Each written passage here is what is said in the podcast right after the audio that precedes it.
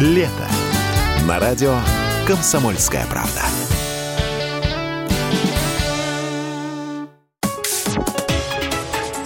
Политика на радио КП. Владимир Варсобин, «Комсомольская правда». Итак, СПЧ теперь официально все. Закончился для жителей России Страсбургский суд по правам человека. Генератор тревожных новостей, спикер Госдумы Вячеслав Володин заявил, что принятые судом решения после 15 марта исполняться России не будут.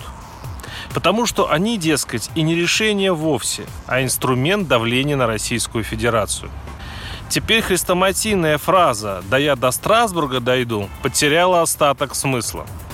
Мы все потеряли последнюю возможность добиться правды вне русского суда. Кто-то скажет ерунда. Да кто обращался в этот суд? Оппозиционеры да ЮКОС. На простых русских людей европейцам плевать. Что ж, давайте посчитаем. Россия занимала первое место по обращениям ее граждан в Страсбург. Кроме того, на Россию приходится 60% всех решений о нарушении права на жизнь. То есть, когда представители власти просто убивали ни за что людей. Половина решений о пытках, измывательство в СИЗО или в полицейских участках над последственными.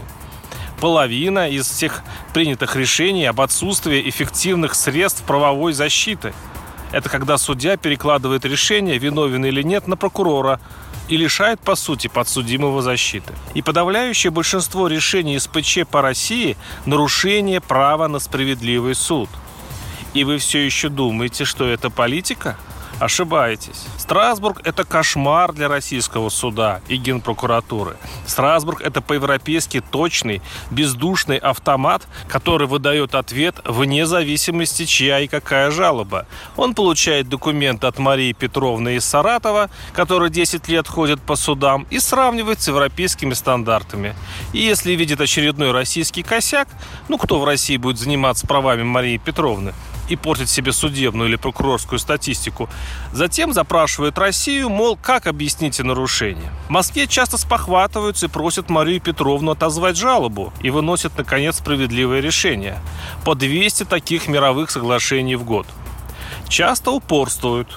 И тогда Страсбургский суд присуждает компенсацию простой русской женщине обычно 10-20 тысяч долларов. И Москва платит. Точнее, платила. Теперь судьи и прокуроры могут спать спокойно. Дойдет жалоба до Верховного суда, там ее прочитают, но уже по-русски, а не по-европейски.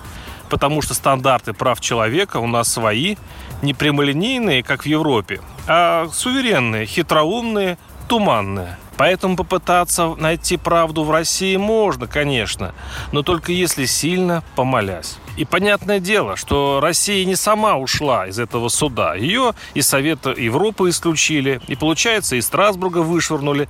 И тут Москве надо делать вид, что и без чужеземных прав человека обойдемся.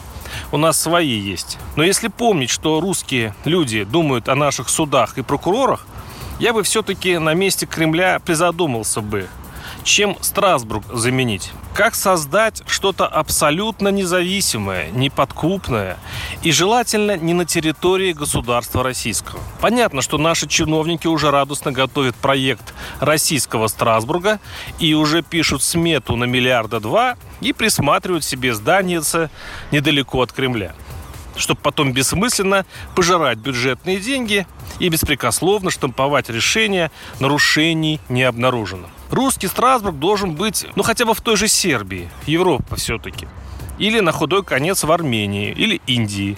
Вот э, что подальше от наших умельцев с молоточками. И что ворчала власть российская на решение суда этого.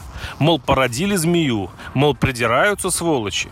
Чтоб ворчала и платила обманутой судом российским Марии Ивановне.